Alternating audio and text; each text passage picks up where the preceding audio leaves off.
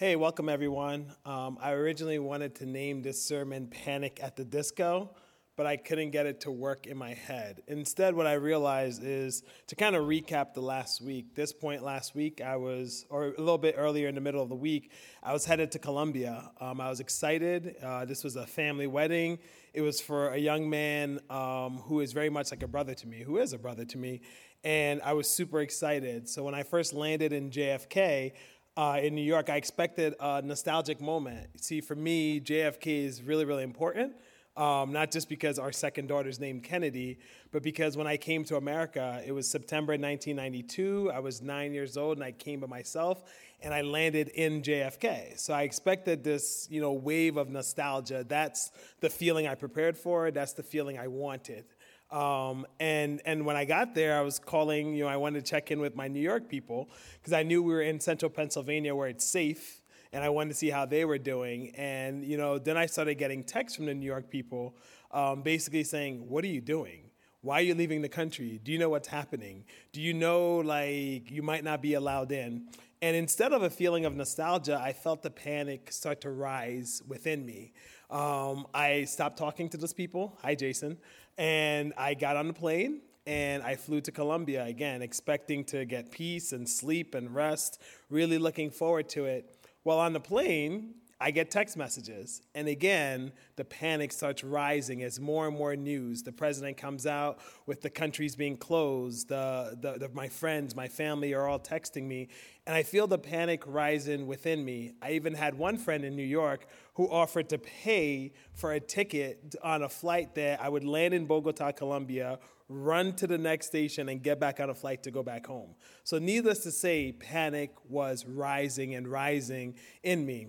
I share this story because I think in this season, a lot of us are living in panic. And my goal this morning is to tell us and to kind of call us back to how do we have shalom in this season of panic. Shalom is peace. Shalom is all things being made right in God's eyes.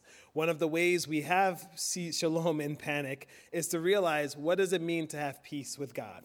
In Christ, we have peace with God. We who were far have now been brought near by his blood. We who were outsiders now have access to God the Father. In Christ, we have peace with one another. Then this season of panic, it's a chance for us to reach out, to mend relationships, to fix any brokenness that's there. And Christ makes it possible because just like Jesus forgave us, we can forgive others. In shalom, we have peace with creation.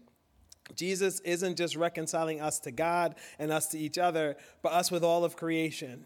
During this season, for those of you who like to garden, I invite you to garden. For those of you who like to make art. For those of you who like to cook and drop it off at my house. But then shalom is also peace with self. And I think that's the challenge for some of us who are now faced with alone, who are now faced with maybe isolation or just this idea of waking up to a non-routine. What does it mean to have peace with self? Well, I think having peace with God, peace with others, and peace with your world around you helps you then have peace with self. The reason we need peace and not panic is because panic is uncontrollable. Panic is paralyzing. Panic is fear dominating. Panic is anxiety dominating our minds. Panic is also a natural reaction to things outside of our control. And many of us may feel like there's a lot outside of our control. And it's a reminder, though, that yes, we panic, but panic is not shalom. And when we do panic and we feel these feelings rising inside of us, what I've learned is that these can be a reminder that we need God, and that's okay. If you have your Bibles, turn with me to Micah. I'll be reading the first 8 verses of Micah. Years ago, I got a chance to translate this in Hebrew. So my version is going to be definitely different from your Bible, but I like my version better. So we're going to go with that. Micah 6, starting at verse 1. Please hear what the Lord has to say. Stand up and plead my case before the mountains, and let the hills hear your voice. Hear you, O mountains, the Lord's case. Listen, you enduring foundations of the earth. For the Lord God has a case against his people. He will be proven right before Israel. O my people, what have I done to you? How have I grieved or offended you? Please testify against me. For I brought you out of the land of Egypt and from the house of slavery. I ransomed you, and I sent you Moses, Aaron, and Miriam. O my people, please remember what Balak the destroyer, king of Moab, plotted against you, and how Balaam, son of Beor, answered him. Remember your journey from Shittim to Gilgal, that you may know the righteous acts of the Lord God. With what shall I come before the Lord God? Shall I come before him with burnt offerings? Shall I come before him with calves a year old? Will the Lord God be pleased with thousands of rams or 10,000 rivers of oil? Shall I give up my firstborn for my rebellion? Shall I give up the fruit of my body for the sin of my entire being? He has made known to you, O mortal, what is good. And what does the Lord require of you? But to do justice, to love mercy, and to walk in shalom humbly with your God. Let's pray together. Our Father God, in the season of panic, give us shalom. Help us to remember peace with you. Help us to work for peace with each other. Help us to work in peace with creation. And help us to find peace in you so that we can have peace with ourselves. In the season of panic, help us to also give shalom to the world around us by doing your justice, by loving your mercy, and walking in peace and shalom with you. Amen. The background of this Micah chapter is Israel has been split into two. Because of the sin of Solomon, yes, but also because of the sin of the people. Rebellion of turning away from God. The United Kingdom of Israel now has two kingdoms. The northern kingdom were the 10 tribes who rejected Rehoboam, which was the son of Solomon. And the southern kingdom was Judah, and eventually Benjamin joined in. Micah is a contemporary of Isaiah. One of the mistakes we make in Scripture is Isaiah has a lot of verses and a lot of chapters, so we call him a major prophet. And Micah doesn't have as many, so we call him a minor prophet. But I think both are equally important. And Micah comes from, he's a contemporary of Isaiah, but he comes from a small village called Moresheth. It's a small rustic village. And what's fascinating to me about Micah is I like him because he reminds me of being from Harrisburg and having a loud voice. I see myself in him, you know, and some of you might too see yourselves in Micah. But he comes from this small village, but he feels empowered by God to be God's voice to the people. And this is important because what Micah does is he makes a series of allegations and warnings against Israel. He even paints a scene where God comes like Sinai. And if you remember Sinai, when God comes, he came to give them the 10 commandments. He came to give them reassurance that these are my people, I will be with you. Except when Micah comes now, he says, no. When God comes now, it'll be in judgment. And the reason God is in judgment is because the leaders of the people are basically submitting to the rich. They're taking advantage of the poor. They're instituting laws that make the rich richer and the poor poorer. Some of us might be able to relate. But then also the spiritual leaders, the prophets, have grown corrupt. What they're doing is instead of fighting for the poor, fighting for the least of these, fighting to make sure everyone has access to the blessings that God's given them, these prophets were corrupt and they were actually selling their promises and God's protection to the rich. And Micah comes up as God's voice and says, you leaders, you prophets, you have violated God's law and judgment is coming. And the whole book of Micah is this series of warnings and allegations and judgment, but always towards the end, you have sin, you have judgment, and then Micah promises God's salvation. Our chapter 6, this first 8 verses, talks a little bit about that same pattern. In this story, God actually is the one putting his people on trial. God says, all of my people, listen to me. We are now going to court.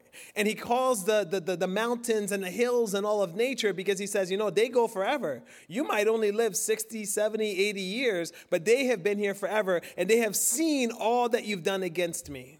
And then God does something I think is incredible. He cites his resume. God says, I am the one who led you out of Egypt. I am the one who brought you out of slavery. I am the one who gave you gifted leaders like Miriam, like Aaron, like Moses. I am the one who was with you on your journey, even though the world was trying to destroy you. I was there for you, and I'm always there for you. And then God makes this abrupt shift. And God calls out his people in an even deeper way, because he then says, I am sick of your empty worship. I'm sick of your empty promises. I'm sick of you just faking it and not really living for me. I'm sick of you looking good on the outside and not really committing your heart to me. I'm sick of you falling short, not just because you're rebelling against me, but because you don't really love me. I'm sick of you choosing the rich over the poor. I'm sick of you choosing yourself over me. I'm sick of you choosing your kingdom and not my kingdom. And then God ends with probably Micah's most famous verse.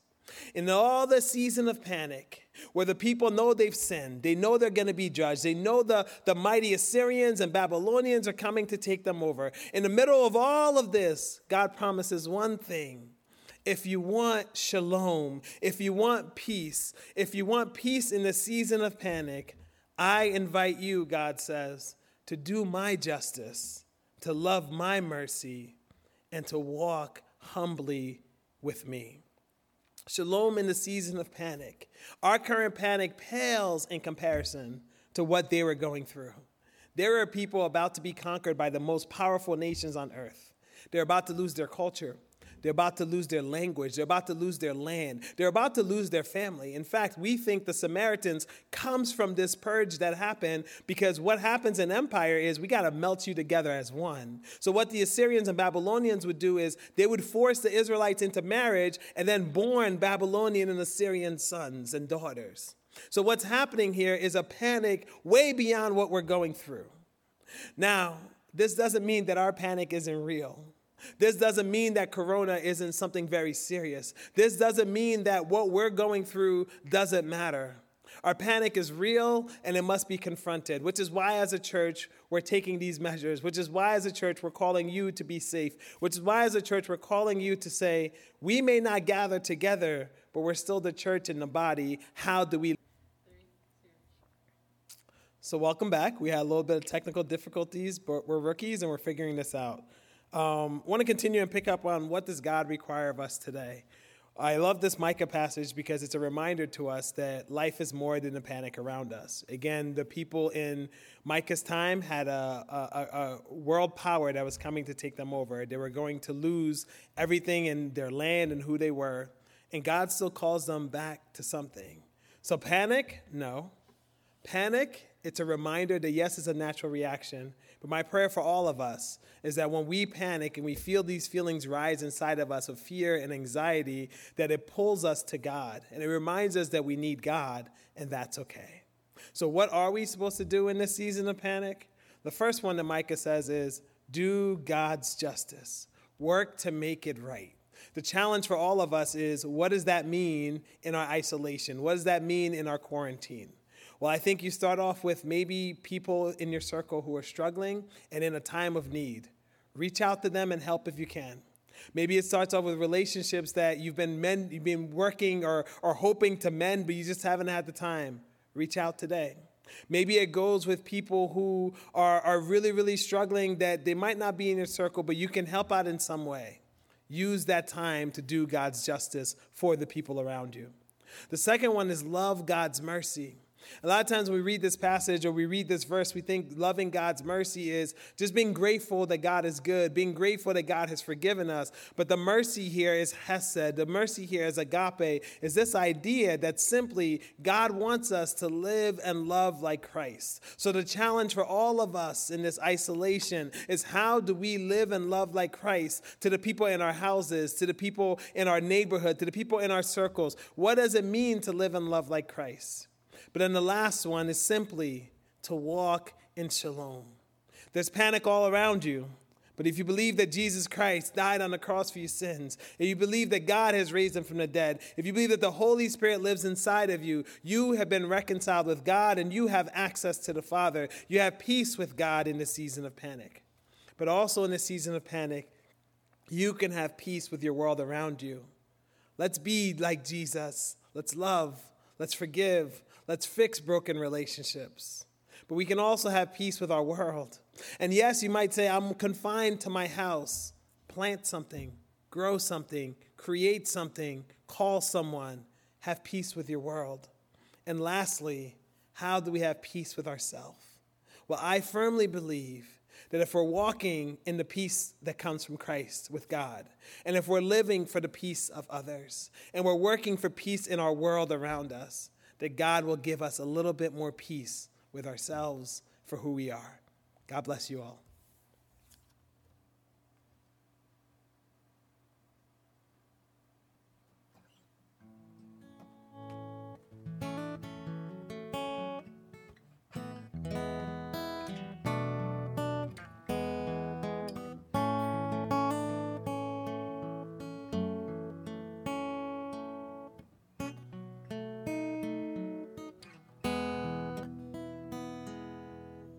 Let's sing together. When peace. When peace like a river attendeth my way, when sorrows like sea billows roll, whatever my lot, thou hast sought me to say, it is well, it is well with my soul. It is well with my soul. It is well, it is well with my soul.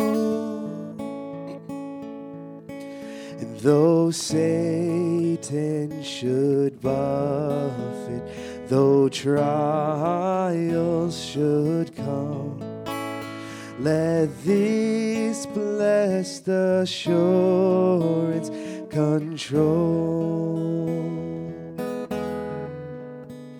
that Christ has regarded my helpless estate, and hath shed His own blood for my soul. And it is well with my soul. It is well, it is well with my soul. In my sin, oh, the bliss of this glorious thought, my sin not in part, but the whole,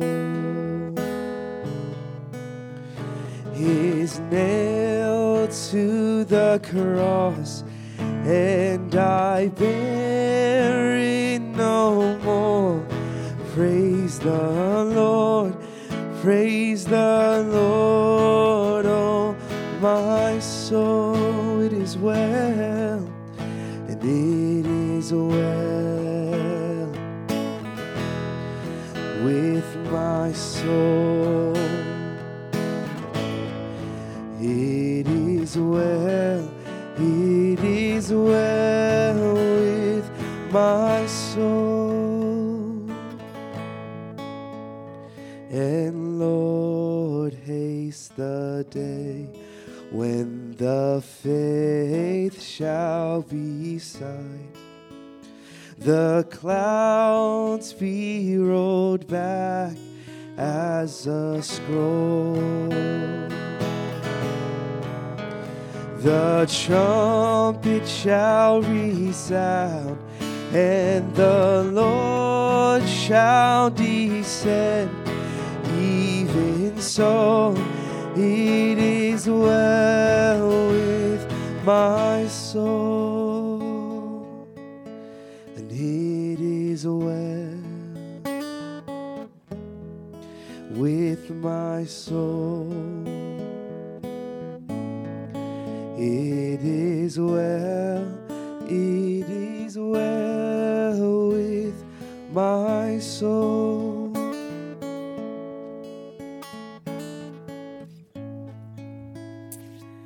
Before we go, we wanted to make you aware of a few announcements.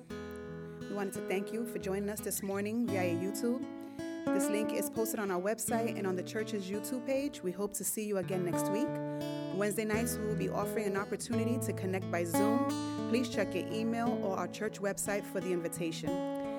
We will be using our Harrisburg BIC website for updates, as well as sending out emails. Please be sure to let us know of anyone who does not have access to these means of communication. We want to keep in touch with them too. We would like for you to connect in this time of isolation and separation. Please remember our call to be the body of Christ. We want to invite you to please find creative ways to keep connected to people in your circles and neighborhoods, people that come to mind or anyone you know that may be in need. If you can help, please help. If we can help, please let us know. Take care.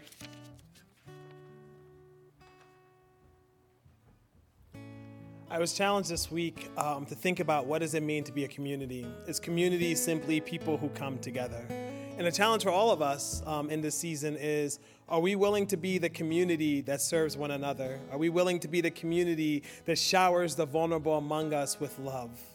So when we think about Micah, when we think about this season of panic, may we take the peace that God's given us, the peace that God lives inside of us, to be the peace for our neighbors, our friends, our family, our loved ones. May we be the ones who are a community that serves, a community that showers with love, a community that sees need and runs to meet it, a community that seeks to love the way Christ has loved us, and a community that brings peace wherever there's panic. God bless you all.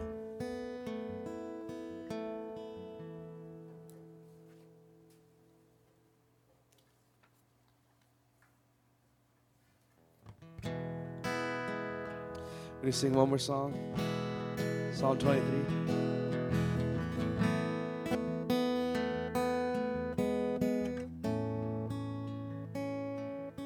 The Lord is my shepherd. The Lord is my shepherd. He goes before me, defender behind me.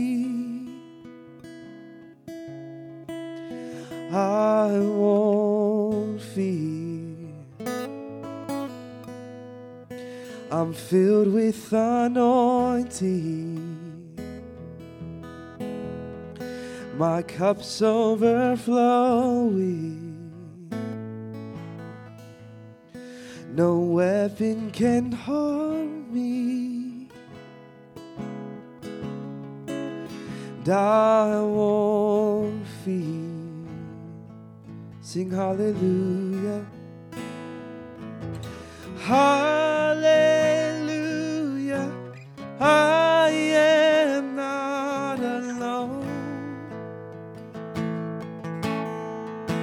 He's my comfort, and he's my comfort, always holds me close. He always guides. He always guides me through mountains and valleys. His joy is refreshing, restores my soul. Mercy and goodness, mercy and goodness gives me assurance that I'll see his glory face to face. Hallelujah and hallelujah.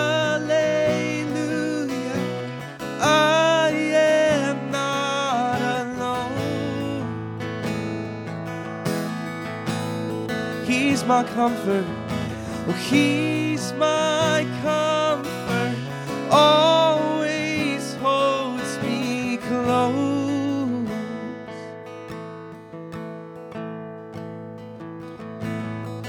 Your spirit is within me, so I will walk in your peace. Your spirit is within me, it's my victory, my victory. Your spirit lives within me, so I will walk in your peace. Your spirit lives within me, it's my victory, my victory. It's your spirit lives within me, so I will walk in your peace. Your spirit lives within me, it's my victory, it's is my victory. Your spirit lives within me, so I will walk in your peace. Your spirit lives within me. It's my victory. It's my victory. It's my victory. My victory. It's my victory. My victory. My victory. It's my victory. My victory. It's my victory. My victory. My victory. My victory. It's my victory. My victory. My victory. Sing hallelujah. Hallelujah. I am not alone. He's my comfort. He's my comfort. Always holds me close. Hallelujah. Oh, hallelujah. I am not alone. He's my comfort. He's my comfort. Always holds me close.